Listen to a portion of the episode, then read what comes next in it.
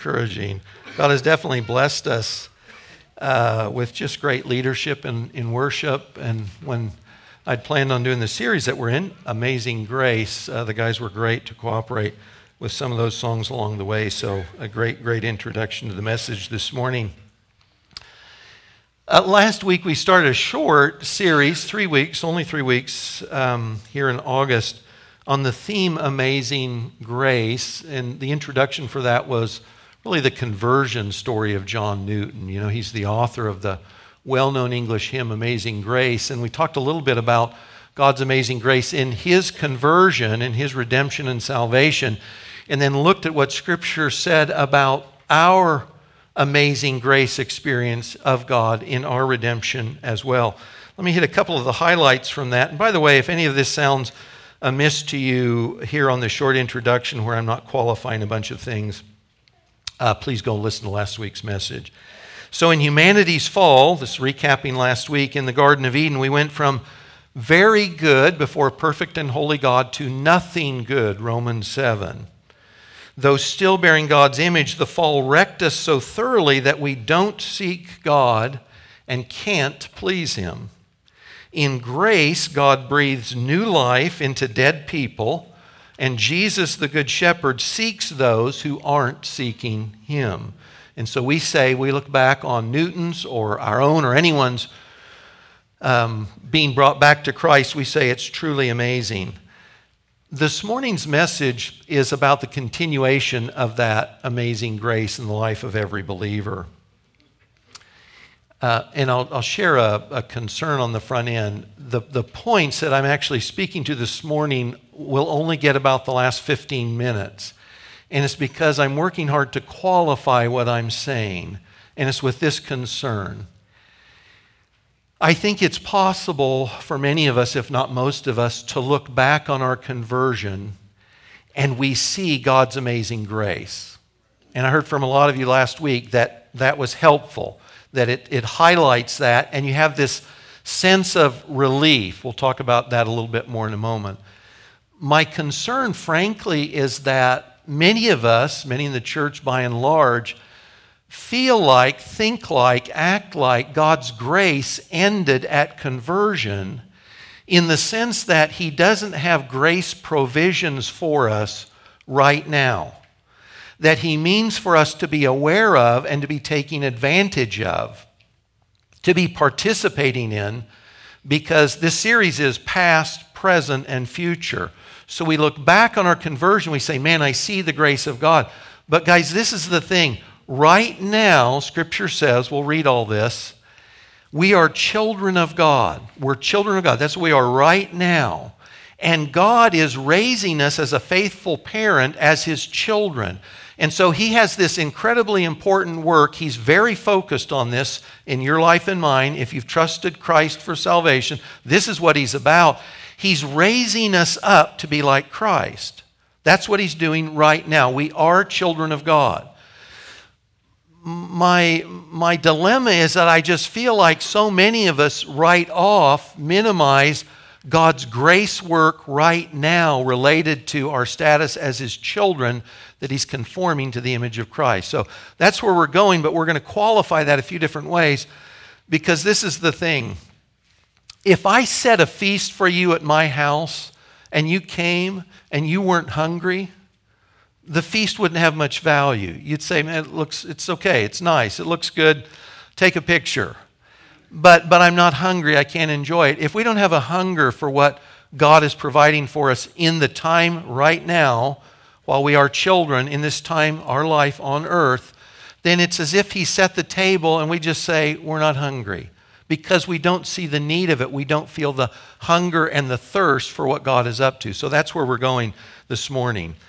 So, Romans 8, and again, I'll, I'll be all over the place. If you have your Bible, feel free to follow along. We'll be in a lot of different texts this morning. Starting at Romans 8, 28 and 29 uh, Paul wrote, We know that for those who love God, all things work together for good for those who are called according to his purpose. So God's working all things together for good. Friends, not just a general good, for a specific good. For those who are called according to his purpose, he has a purpose and a plan for your life. And I don't just mean the specific things that are true for you individually, where you live and work and breathe, all that. I mean generically for all of us. His purpose. For, here it is, for those whom he foreknew, he predestined to, God predestined us to what? He predestined us to be conformed to the image of his Son. So we say today we are children of God. And God's great work in us today is to make us like Christ. God can use us in all sorts of ways. And we say uh, God's uh, saving the lost today. Absolutely. God's doing a number of things today. But as His children, you as God's child, what is God doing? He's working to transform you into the image of His Son. That's His work in your life and mine. Absolutely across the board to make us like Christ. God's amazing grace that brought about conversion and new life continues in our transformation, no less so. Remember, in the creation account, we bear the image of God, but in, as creatures, as creatures, we bear the image of God in creation. But what do you get in recreation?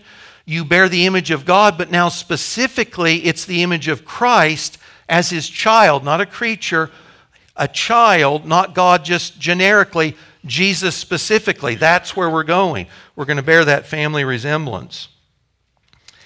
Uh, let me start qualifying, and I hope you have a study sheet uh, so this makes sense, so that when we get to the table of what God's grace has provided for us as His children today, we have an appetite for what God's provided.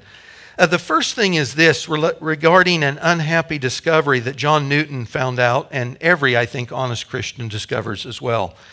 Uh, John Newton, the author of the hymn Amazing Grace, experienced God's amazing, transforming grace in his conversion. Okay, so we celebrate that, we focus on that, it's a great thing.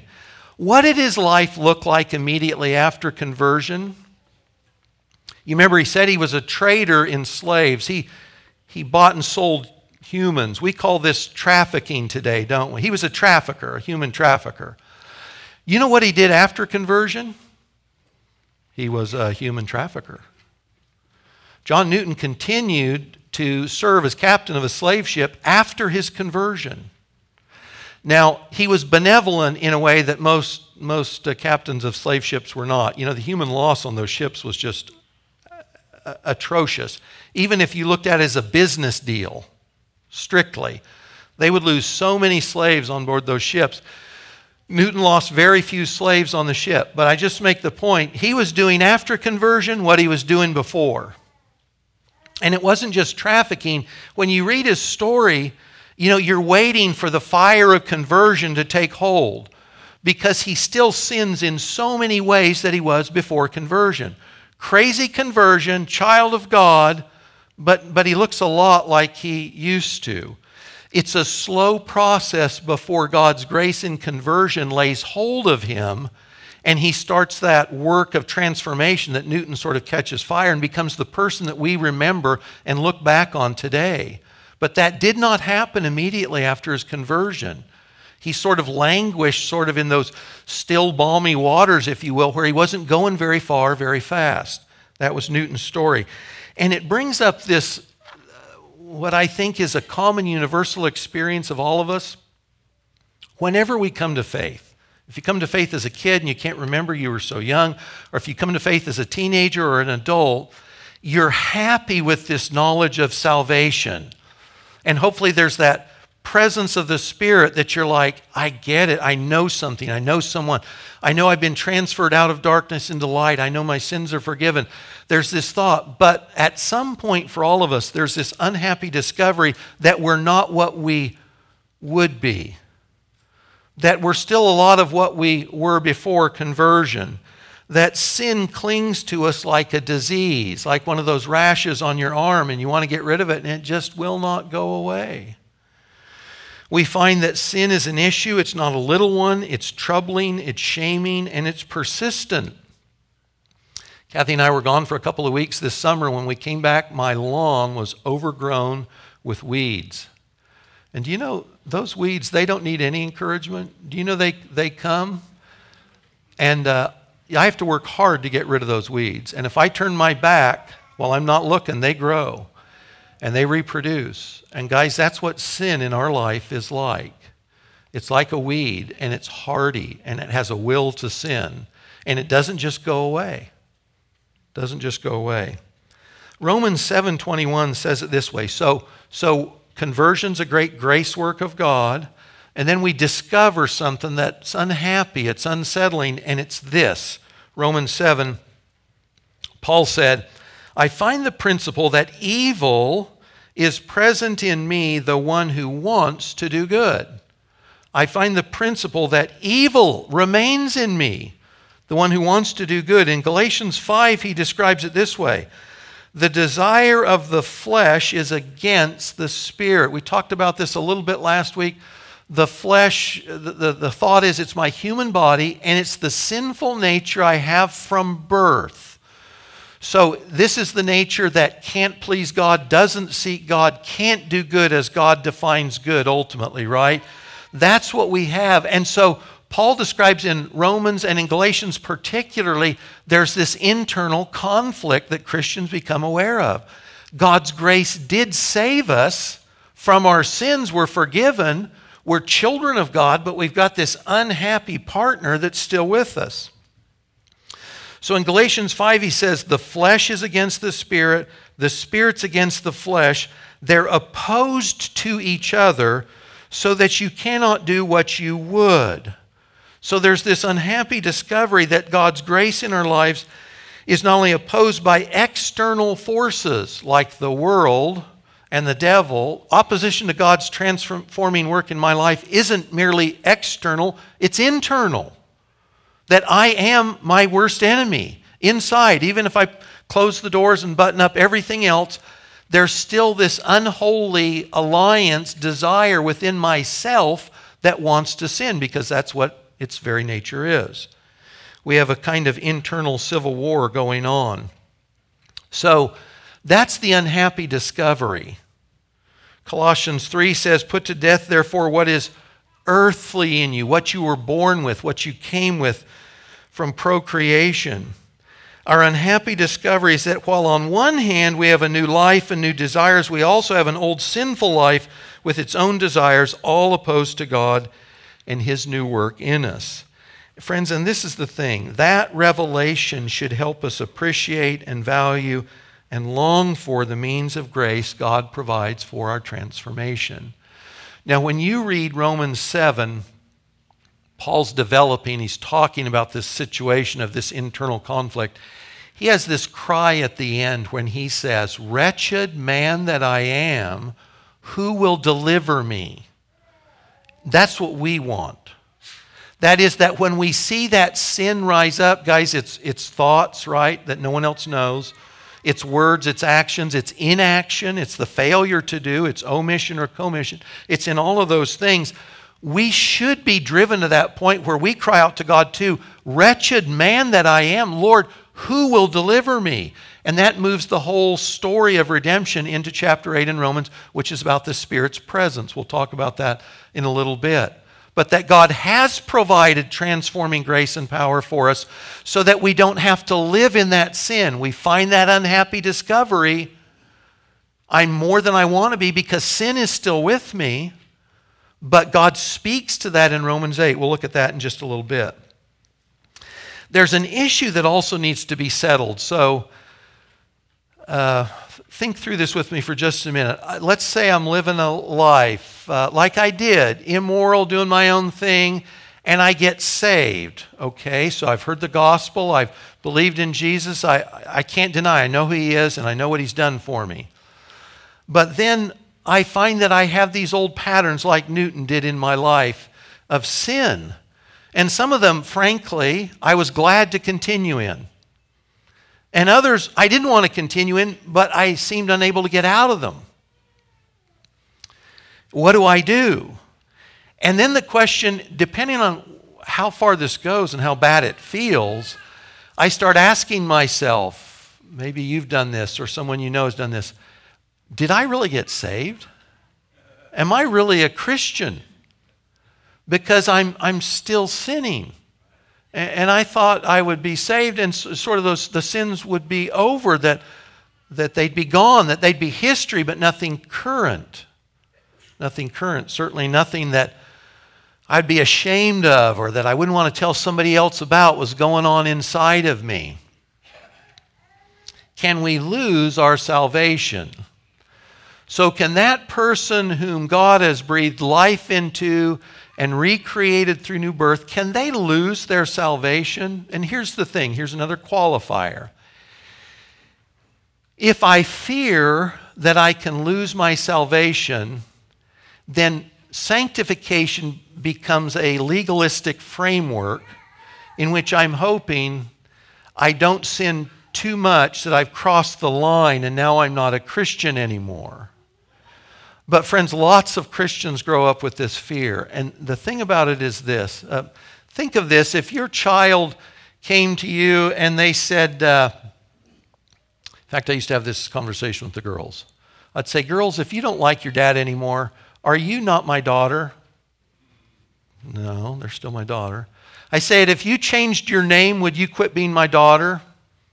No, because you're still my daughter. The point was this they were something by birth, they can't be something else. And friends, in rebirth, we are something and someone else that can't be undone. But if we don't know that, if we don't know that, we try to measure up to a standard. And friends, this is legalism.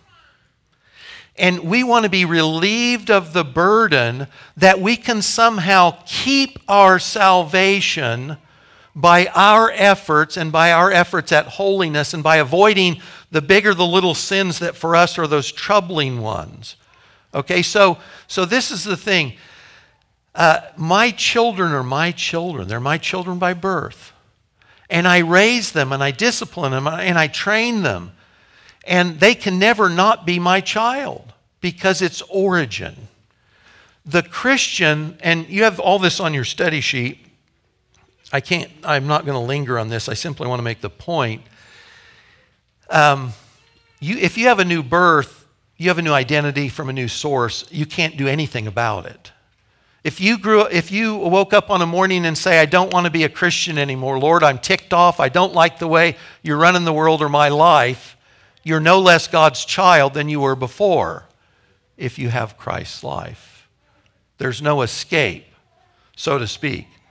This church teaches what's called the eternal security of the believer. If it's pejoratively stated, it's once saved, all saved. That's usually a pejorative. It's that you mean you can do anything you want and still remain saved. And in a qualified sense, so I can offend as many as possible, I say yes, absolutely. But that's the nature of salvation. And if you don't get this, you will not grow in Christ like transformation the way your Father wants you to. You can't because you're always looking over your shoulder. Am I a foster child? Or am I God's child? Am I here for a moment? Scripture does speak about the language of adoption, but it's also birth. So, if you're unclear on that, read the scriptures on your study sheet, and glad to talk to you about that later. I'll read only Romans 8 related to this.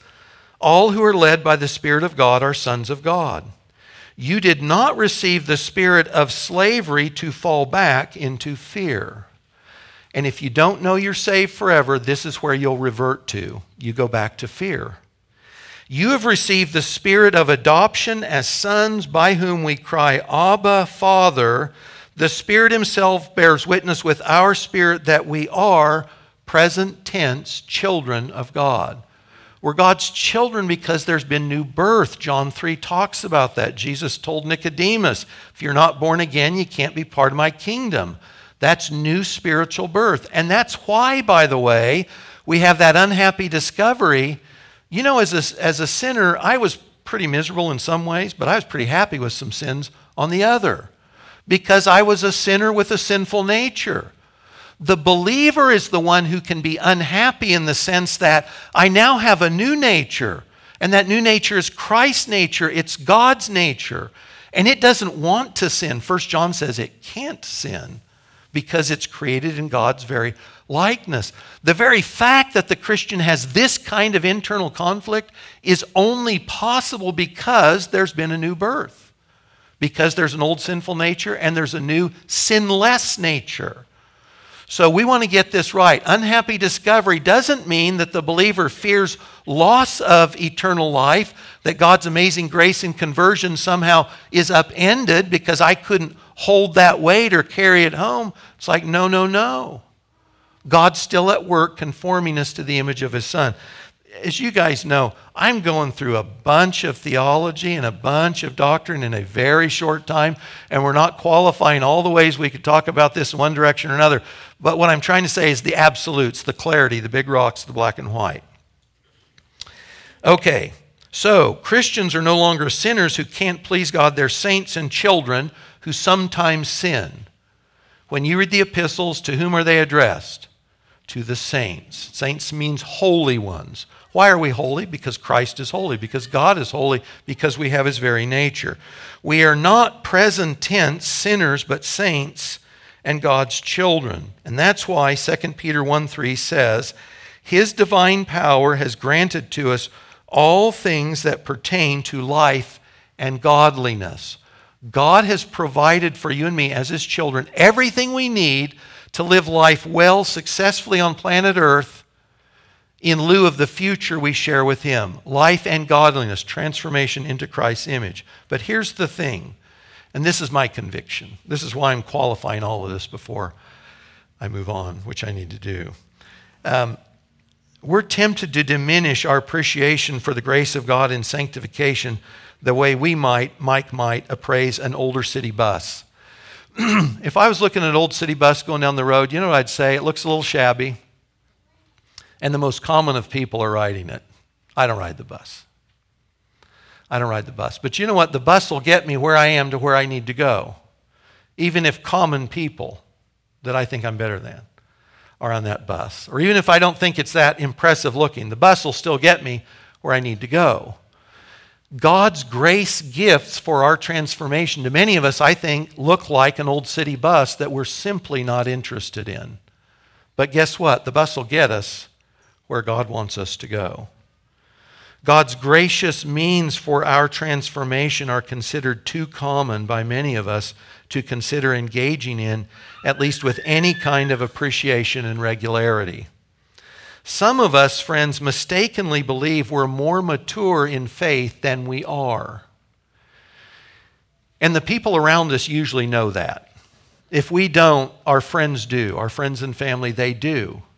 The problem is this we, we don't know the difference between our opinion and what God says is true.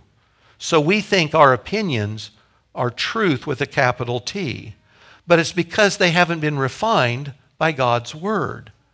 We don't know where we're out of line because God's truth hasn't corrected us, hasn't spoken to us. Many of us remain spiritual midgets. No insult to midgets children who don't thrive and grow because we aren't living out of the grace God provides for our growth, because we aren't living there. We're not eating our Wheaties, so to speak. So, my advice, my exhortation this morning is to choose to grow up and get on the bus. The three amazing grace provisions God makes for our transformation, His, His great work in our life, are threefold primarily God's Word, the Holy Spirit, and the fellowship of other Christians. Those are the primary means by which God is at work in our lives to transform us to the image of Christ. Now, I think we tend to minimize God's grace in transformation in comparison to the grace in salvation. I heard from a number of you last week because the message of our, our uh, translation from death to life uh, rang a bell. It was significant. And it's like I'm seeing and appreciating something in a way that's helpful. And I say, man, that's, that's great. But when it comes to appreciating God's grace in our transformation, it's not that abrupt. Think of it this way if I woke up from a sleepwalk and I found myself on the edge of a cliff, ready to fall headlong to my death, and the earth is crumbling beneath my feet, and I suddenly feel out of nowhere strong arms and hands grab hold of me and pull me back from the edge of the cliff. Man, I've got this singular moment of appreciation, not only right then, but afterwards. And I would say th- things like, I almost died and someone saved me. Or I might say, I was lost, but now I'm found. Or I was blind, but now I see. You get the picture. It's singular, it's dramatic because you realize I was headed to eternal separation from God and now I'm going to heaven where there's, there's pleasures forevermore. That's singular and it's dramatic when we contemplate it. Absolutely. From death to life, it's a big deal. The trouble with appreciating God's grace related to sanctification is it's not like that. God's grace in our transformation is more like watching a tree grow. How dramatic is that? Guys, I have a lovely white pine in my backyard, and I planted it maybe 20 years ago. It was, you know, I don't know, three or four feet tall. It's 30 or 40 feet tall today. The birds nest in it. It's a lovely, lovely tree. Do you know why it looks that way? One, I planted it, I put it there. Two, I fertilized it, and I watered it, and I trimmed it. You get the picture. On any given day, when I looked at that tree, I couldn't see that it had grown, but it was but you couldn't see so in a short period of time. It would take weeks or months or years to realize, man, that tree was this big and now it's this big. It took time. Uh, Kathy and I had friends uh, we haven't kept track of for quite a number of years, but they were missionaries, knew them here in Topeka. They left, they were overseas for three or four years. They came back. We sat down, we were chatting with them, and they said, You know, it's obvious who's been growing and who hasn't what they had was they had years worth of separation between them and these people that they knew before. They came back and they said, as we've interacted with these people, it's clear who's been growing and who hasn't. But the thought again is that growth, it takes place over time. So on any given day, we, we may not feel like God's grace for our transformation is that big a deal. But guys, this is the thing. You add one day to another, to another, to another. You know, you feed your kids every day, don't you? We feed our kids every day, and slowly they grow. And sometimes more, more quickly, you hit adolescence, you know, and you suddenly sprout up, and someone says, Wow, you know, in a month or two or three, I can see you've grown. But that's the exception, that's not the norm. So I think one of the challenges we have with appreciating God's grace is simply that it's not as dramatic as our conversion. But God's grace in his work of transformation is no less gracious. It's no less valuable than what he started. You know, we celebrate birthdays. Birth is a singular event. If that baby refused to grow, would that be pathetic? You know, if that young man or young lady, if they grow up physically but they refuse to grow emotionally, intellectually, socially, we'd say, man, there's something wrong with you because you're meant to grow and you've got everything you need to grow. So we would say, let's grow up. So I want to look at these. I'm right on time. I want to look at these three things, and I know you're all surprised when I say the first one is uh, God's grace for transformation is read your Bible. It's your Bible. Read your Bible. And friends, I get it. So you guys laugh I feel like you mock me occasionally about that phrase when read, read your Bible is the ref, expected refrain. Uh, but you know, that's shorthand, and it means we're all about God's Word and, and truth and being real and genuine about following Christ through the truth of His Word. That's really what it's about. It's shorthand. I get it if you laugh or smile, that's okay, as long as we're doing it. Because what you'll see is the Bible, which is, uh, so each one of these things we could spend weeks talking about. The ridiculous nature of God's work to give us this Bible that we take for granted. Guys, people, angels long to look into the things God shows the church. Prophets in the Old Testament that we read, they wanted to know what we know because we've got our Bible. It's this wealth and this gift that I think we just tend to take for granted. One or two hours of exposure to God's Word once a week on Sunday morning can no more help you be spiritually healthy than one or two meals a week would keep you physically healthy. that God means for us to make a meal, if you will, in the regularity with which we come to Him in His Word. If we would participate in God's grace of transformation, we have to value the truth of His Word. Let me give you a couple reasons why. The first is this God's Word changes the way we think. Guys, we've had these discussions among the elders, and one of my chief concerns, frankly, for our church and Christians generally is Christians are under more message assault today than ever in the history of the world. And the voice of the church has shrunk, I'm convinced, in comparison to the number of other influences that people are subject to. So the church is one voice, but you've got schools, parachurch organizations, social media, you name it. People are bombarded with messaging all over the place. And my fear, and it's more than a fear, it's a reality, I know, because of the conversations I have that the voice of God's word in or out of the church, it's been, it's been muted. It's been minimized. It doesn't have the impact generally that God means for it to have on us because it's being squashed by other things. And here's the thing you know, you are always being messaged, aren't you? Always. And friends, your mind, what you believe, it's always conforming to something it's always conforming to something. What's it being conformed to?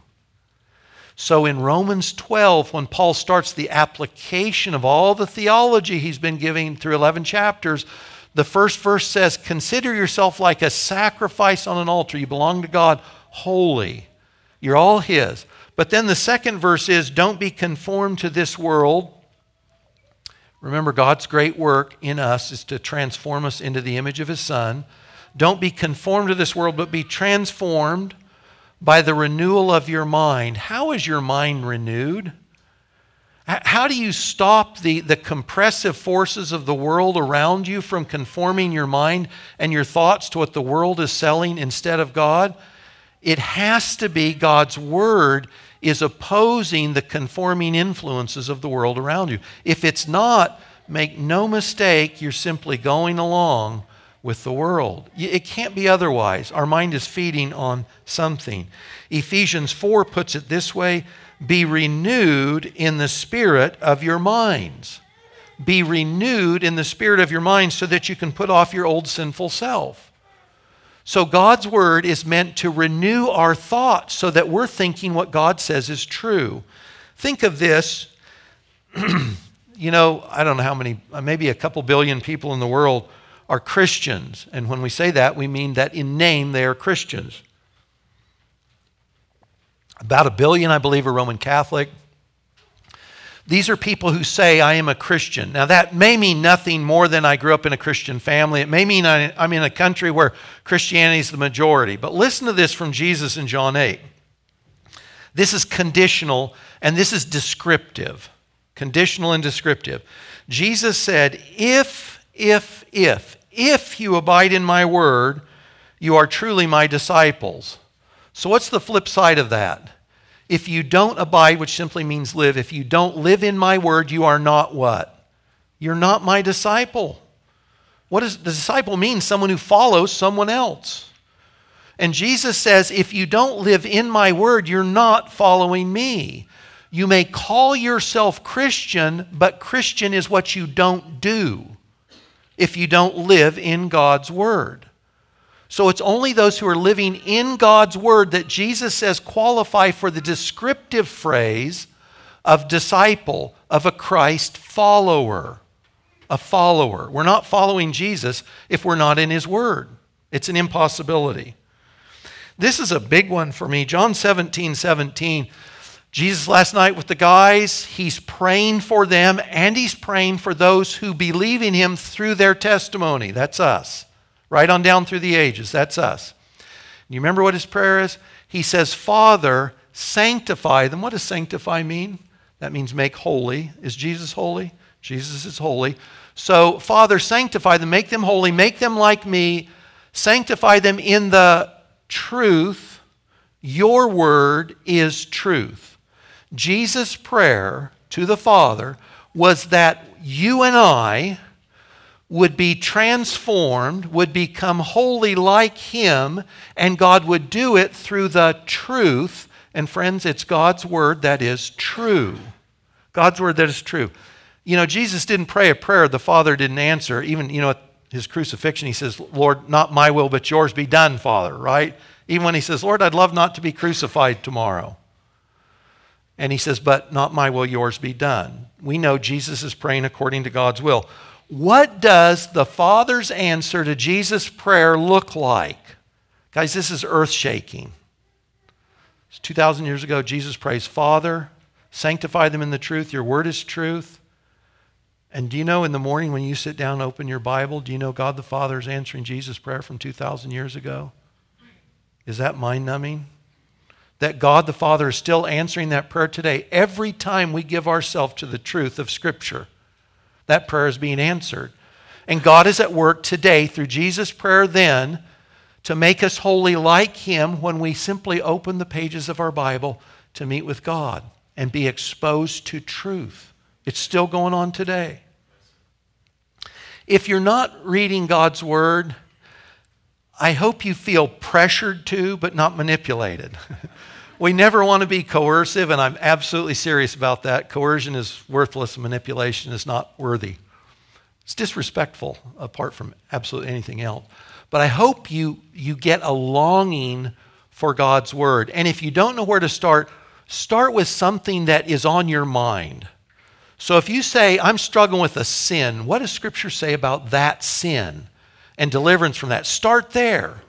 Or if you have a question about some big philosophical or theological issue, what does Scripture say to that? Start where you already have interest. And if you don't know where to start, talk to anybody here, we'll, we'll help you. There's concordances, all kinds of ways to do this. But what you'll find is once you get into the habit of eating spiritually regularly, you, you want to keep doing it. So you can start a habit and it'll stay with you. Uh, the second grace gift for, from God for our transformation is the gift of the Spirit. Guys, we take this for granted. Do you know if you grew up in uh, Donald Trump's home and you're surrounded by wealth, you'd sort of take wealth for granted, wouldn't you? Because it's all around, it's all you know. Guys, for Christians, all we know is the age of the Spirit, life under the new covenant. This is a thing. This was a new thing. From the day of Pentecost forward, this was a new thing.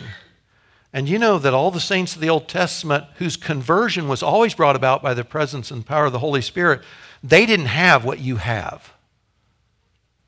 You know, the Spirit of God, read the life of Saul, the Spirit of God would come upon him to do things and then leave. But the new covenant that we live under, that Jesus instituted, that came into powerful presence in Acts 2 on the day of Pentecost, Jesus said, Hey, He's been with you, the Holy Spirit, but now He will be in you. That was new. And so today, guys, we're wealthy and we take wealth for granted, but we shouldn't. We live in the age of the Spirit. And so when we're born again by the power of the Spirit, just like Old Testament saints, Unlike them, the Holy Spirit comes and makes us his temple. We've talked about this before. Individually and corporately, Scripture says, without any argument, we are the temple of the living God. That's new. And it's a wealth I think we tend to take for granted. This wasn't true before Pentecost. The Spirit leads us. Romans 8:14 all who are led by the Spirit of God are sons of God. In salvation, the Holy Spirit seals us. This is important just related to the security of the believer. Ephesians 1 says the Holy Spirit of God seals us. Seals us. You know, back in those days, everything had a seal. If I wrote you a letter, it's got a wax seal, it's got my stamp on it. So when you get it, you know that's from Mike. Or if uh, King Zedekiah had wine down in his cellar, you know what it had on it? It had Zedekiah's stamp. They're called bullae. They still find these things today. It had his stamp. It belongs to the king. Well, Ephesians 1 says, when you were born again, the Holy Spirit stamped you and said, You're God's, you're mine. And in fact, in Ephesians 4, it says, You were sealed for the day of redemption. That you, have been, the Holy Spirit's presence on you is like a stamp, it's marked you out for God. You're God's because the Spirit has made it so. The Spirit keeps it so. The Spirit leads us. Uh, Acts 16, there's great stories of Paul and, and his missionary journeys there. Read that. Uh, the Spirit enables us to walk free from sin. Romans 8, you know, you get this description of the challenging conflict within in Romans 7. But in Romans 8, we're told that the law of the Spirit of life in Christ Jesus has, has lifted us above the law of sin and death, that the Spirit's presence in us is the power not to sin. Galatians 5 tells us to do this. It says, Walk by the Spirit, live by the Spirit, keep in step with the Spirit. Some things the Holy Spirit does, they're um, on our end, we're passive. The Spirit's doing something, we're not actively or consciously part of it. But other things we're told to cooperate. And the Spirit's presence with us is this grace gift. And in Galatians, he says, think of it as a walk with someone. So I put my hand in my dad's hand and I walk down the street. I'm keeping in step with the Spirit. I'm leading or I'm going where the Spirit is leading. I'm being led by the Spirit. And guys, one of the things Christians should be doing is consciously saying, Lord, help me be sensitive to what you're saying, how you're leading, what you're doing. What you'll find is the Spirit is more willing to lead and guide than you've been aware. Than you've been aware. Uh, the Spirit prays for us. This is passive. Romans 8 26. Likewise, the Spirit helps us in our weakness. We don't know what to pray, but the Spirit within us is praying with groanings too deep for words. And God the Father knows what the will of the Spirit is in us. He's praying according to God's will. We're sleeping, and the Spirit is praying for us. The Spirit is praying for us. The Spirit fills us. Acts 4:31. You know, there's lots of teachings on the, the uh, person of the Holy Spirit and what his work looks like we can say clearly. So, in conversion, the Spirit brings about our conversion, seals us, we're God's. We have the Spirit. Guys, Romans 8 says if you don't have the Spirit, you're not a Christian.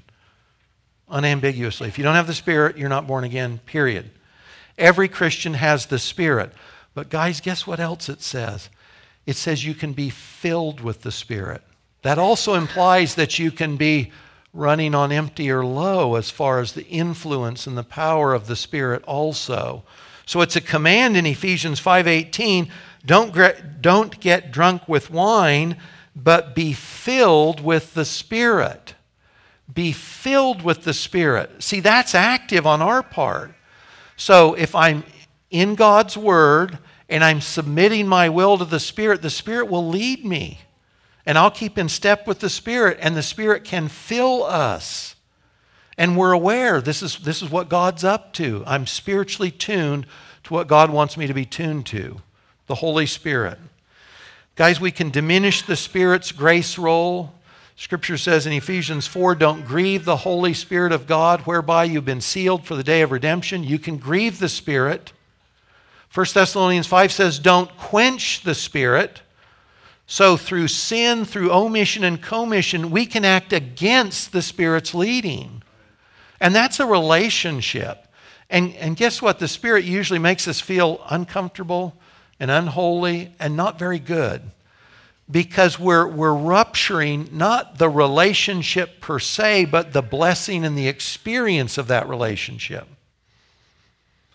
So, God's grace in our transformation is brought about by the power and presence of the Holy Spirit. And the last one is the fellowship of the saints. I think we take this one for granted more than the other two. The fellowship of the saints. That God's grace gift to you and to me uh, are the other Christians that you're meeting with Sunday morning or the ones you're avoiding Monday afternoon guys, you cannot grow as a Christian the way God calls you to if you're not plugged in to the fellowship of the church. Now, that's not my opinion. I've got more text, but for time's sake, I'll just go to Ephesians 4. Your study sheet has some more. Listen to this. Ephesians 4, again, Paul's done the doctrine in the first three chapters. He starts the theology in chapter 4. He gives seven points of unity. This is true of all Christians. We've got one one Father, one Spirit, one Lord, one baptism. There's one. But then he says, besides the one, there's diversity. He says, grace was given to each one of us according to the measure of Christ's gifts. So Jesus gave gifts to the church. Now in Ephesians 4, the gifts are, he, spe- he uh, specifically mentions leadership gifts. So it's uh, apostles, evangelists, prophets, pastors, and teachers, okay? So this is a short list, but listen to what he says they're given for. Those gifts are to equip the saints for the work of ministry. The leadership gifts are meant to, to enable everyone to know what God calls them to do and to serve. For building up the body of Christ until we all attain to the unity of the faith and the knowledge of the Son of God to mature manhood. So, the gifts in the body of Christ, so not only the equipping gifts, but every other gift they're meant to inform and, and sort of push forward in use, they're meant to bring us to maturity. And the last phrase, to the measure of the stature of the fullness of Christ. Now, if God's great work in you is conformity to the image of Christ, Paul says here that it's through the ministry of the body of Christ that you achieve the stature of the fullness of Christ, which is to say, you can't do it if you're not fellowshipping regularly in the body of Christ. It can't happen. It doesn't happen. It won't happen. And this is not only true, by the way. You, you probably know some Christians, you love them, and they're lovely people, and they encourage you. And we're good with that, right? I'm good with that. I take more of that. Uh, but here's the thing, too. Do you know those Christians that aggravate you that are really Christians? Do you know God means to use them in your life to help you conform to the image of Christ? Have you found this out? Uh, maybe you say to yourself, Lord, I can't forgive them. Or you say, Lord, I can't love them. Well, that's the point. And then, then that's the reminder uh, Mike, I loved you when you were unlovable. Yeah, you, you did, still do. And so, Christ in me, that, that divine Christ life that's in us, I'm now reminded well, God loved me when I was unlovable, still does. And Christ in me can love, and Christ in me can forgive. You see what I mean?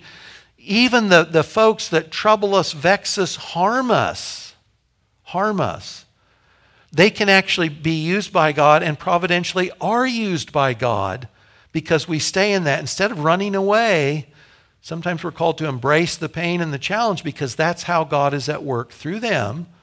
Not necessarily that's what they intend, but that's how God is at work in us to transform us into Christ like image.